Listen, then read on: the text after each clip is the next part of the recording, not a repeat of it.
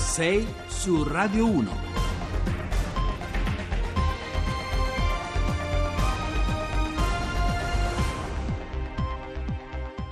Bentrovati a 6 su Radio 1, buongiorno, lunedì 29 gennaio sono le 6 e 8 minuti al microfono con voi Giovanni Acquarulo, oggi come ogni lunedì il nostro racconto vi accompagnerà fino alle 8, è un viaggio più lungo in cui proveremo tappa dopo tappa a costruire insieme, a dare voce ai temi della nostra prima pagina. Ci occuperemo di soldi, di soldi veri, materiali, di banche, di imprese, di accesso al credito, perché nonostante le tante crisi che hanno eh, costellato il nostro sistema bancario, i rubinetti dei nostri istituti di credito sembrerebbero premiare ancora oggi chi in quella crisi è stata parte del problema. E poi dai soldi materiali passeremo ai soldi virtuali, o meglio ai soldi digitali. Parleremo infatti di Bitcoin la famosa criptovaluta, un oggetto quasi esoterico di cui si è discusso molto in queste settimane. Molti dicono che si è trattato soltanto di una bolla speculativa, ma poi ci sono anche altri spunti, altre suggestioni forti che vale la pena, eh, la pena di raccontare. Dal lungo addio di un altro dei vecchi patriarchi del nostro calcio, Gianluigi Buffon,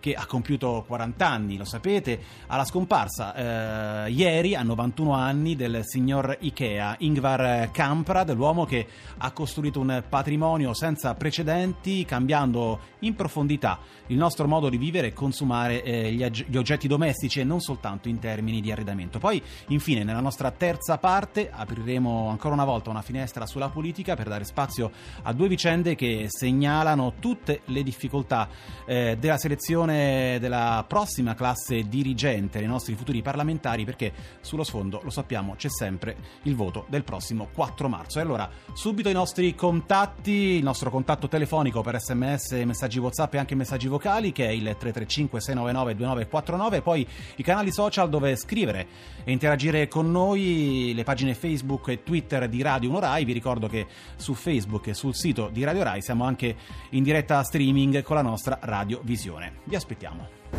6 su Radio 1.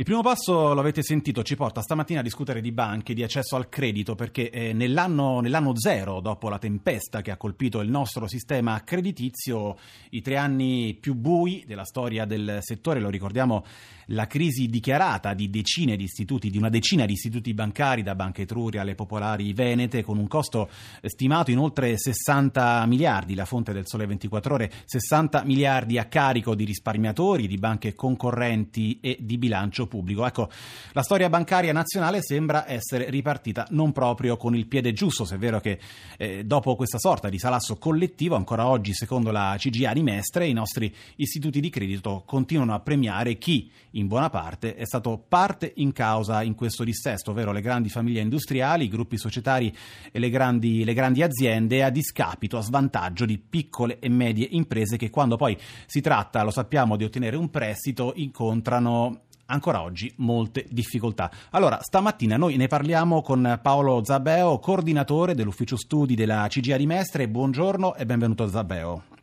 Buongiorno a voi.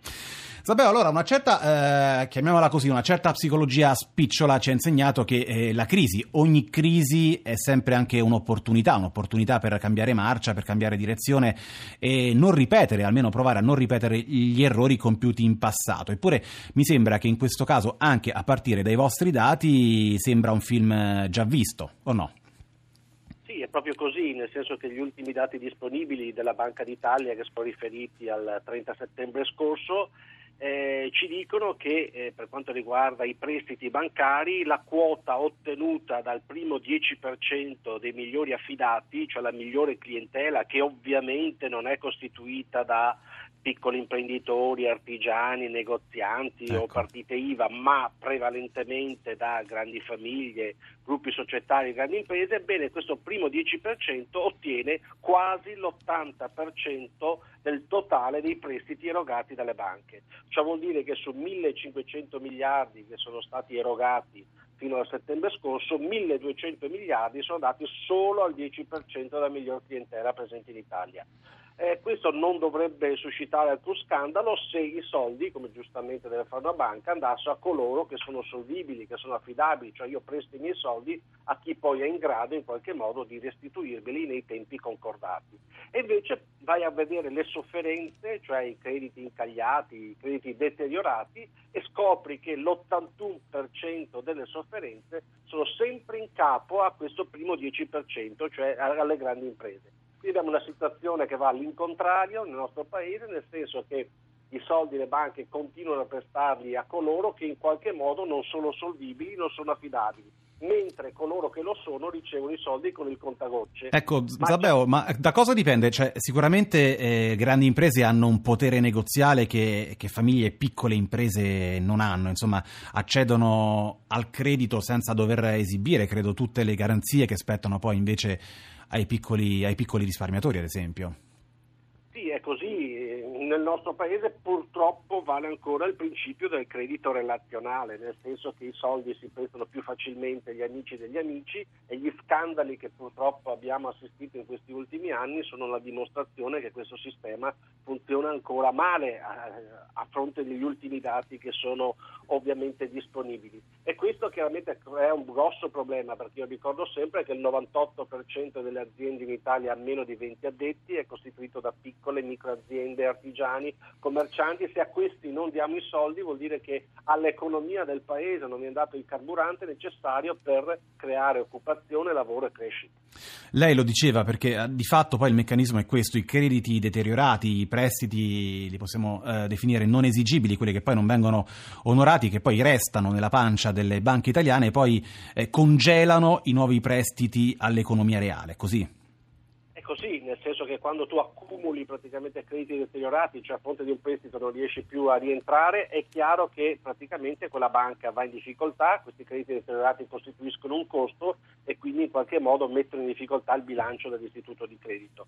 E la prima operazione che è stata fatta e continua a essere fatta è quella praticamente poi di chiudere i rubinetti del credito, cioè di praticamente non erogare più prestiti. Infatti anche nell'ultimo anno noi abbiamo che se alle medie e grandi aziende comunque i prestiti sono in aumento dello 0,6%, per quanto riguarda i piccoli e le piccolissime attività il segno purtroppo è meno, cioè abbiamo registrato una contrazione del, del, dei prestiti dell'1%. Benissimo, allora io la ringrazio, grazie a Paolo Zabeo per essere stato con noi, io le auguro buon lavoro e buona giornata. Il nuovo singolo di Giovanotti, Le canzoni a 6 su Radio 1, allora ve lo abbiamo anticipato nella nostra copertina, dai soldi materiali ci occupiamo di soldi virtuali, o meglio di soldi digitali, perché parliamo di Bitcoin, eh, eh, la famosa criptovaluta, un oggetto del mistero di cui eh, si è discusso molto in queste ultime settimane. Eh, si parla di una bolla speculativa, un po' come eh, per alcuni derivati, anche perché eh, in un mese il, valore del Bitcoin è crollato del 40%. Ma forse dovremmo anche aggiungere un altro dato, che nonostante il tonfo di quest'ultimo mese, i pionieri che hanno investito in Bitcoin, quando davvero sembrava poco più eh, di una mano ad una sorta di slot machine virtuale hanno visto una crescita del tasso di rendimento soltanto nell'ultimo anno del 1300%. Insomma, per fare due conti, se a gennaio 2017 avevate investito 100 euro in bitcoin, vi sarete ritrovati in tasca, poi cercheremo di capire in quali tasche, vi sarete ritrovati in tasca 1400 euro, mentre la stessa cifra investita in titoli di Stato vi avrebbe fruttato invece soltanto 2 euro. Allora, i bitcoin, per semplificare al massimo, sono una moneta digitale che viene prodotta grazie ad un complesso meccanismo di operazioni matematiche senza, senza il controllo di autorità centrali o sistema eh, bancari e che gli utenti conservano in, in, una sorta di portafoglio virtuale che poi possono essere usati per fare pagamenti verso negozi o società eh, che li accettano per trasferire denaro ad altri utenti. Allora cerchiamo di capire stamattina di cosa parliamo quando parliamo di Bitcoin, quando, come, eh, se investire, se ne vale ancora la pena e lo facciamo con Lorenzo Misuraca, giornalista del mensile Il Salvagente, la rivista del consumo critico che ai Bitcoin ha dedicato proprio una, una lunga inchiesta nel suo ultimo numero. Allora buongiorno Misuraca e benvenuto. Buongiorno, grazie, buongiorno a tutti. Allora, innanzitutto io eh, le chiedo, so che è complicato un po' a quest'ora, mm. eh, facciamo uno sforzo per essere i più semplici e i più chiari possibili. Eh, materialmente, ecco, Misuraka, come e dove si comprano questi bitcoin?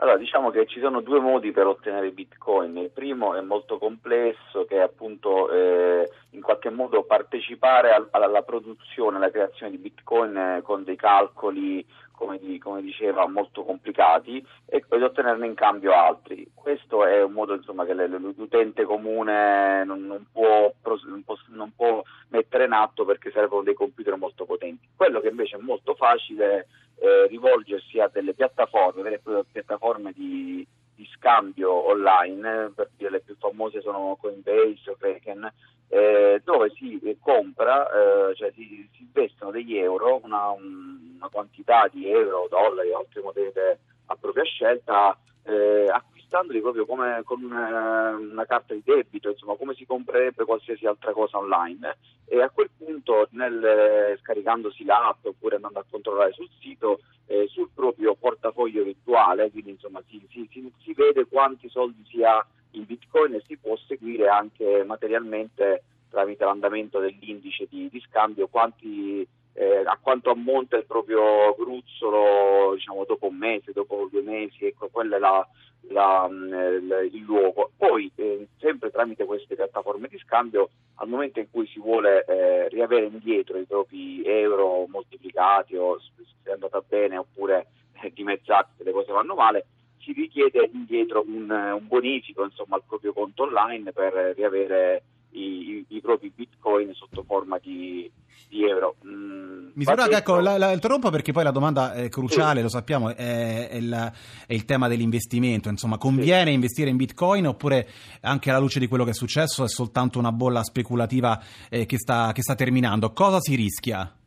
Allora, ecco, questo va detto con molta chiarezza perché eh, quando si parla di investimenti finanziari bisogna non, eh, non lasciare scampo a, a, a delle, dei luoghi comuni. Il bitcoin è un investimento, il bitcoin è, eh, parentesi, è, è i gemelli dei bitcoin perché ci sono migliaia di monete virtuali che funzionano come bitcoin, le più famose sono Ethereum, eh, sono Litecoin, sono Ripple, dico questi nomi perché magari uno eh, incappa in questi nomi.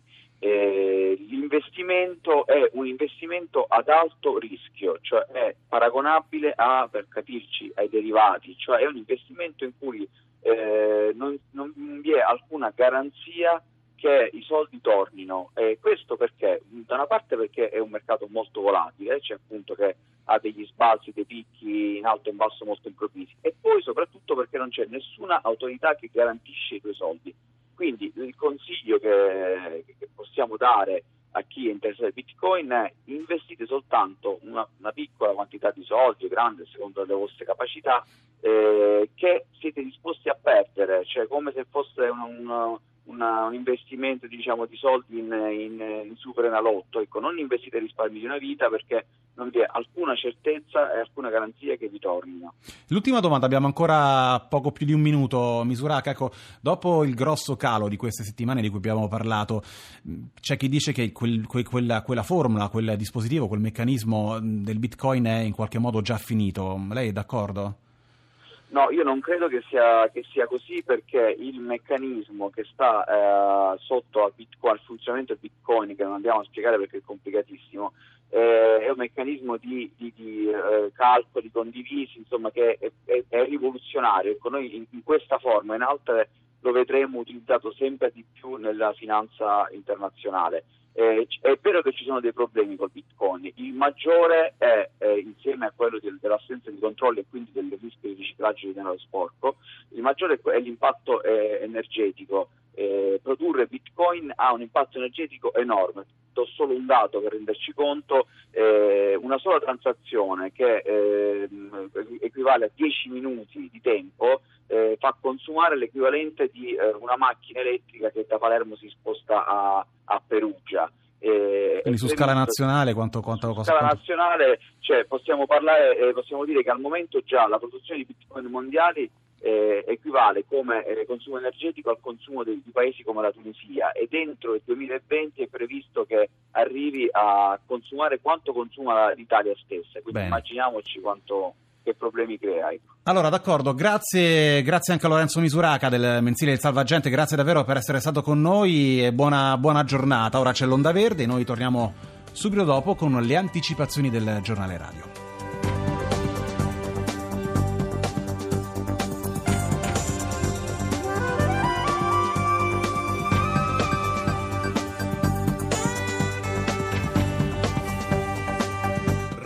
Radio 1.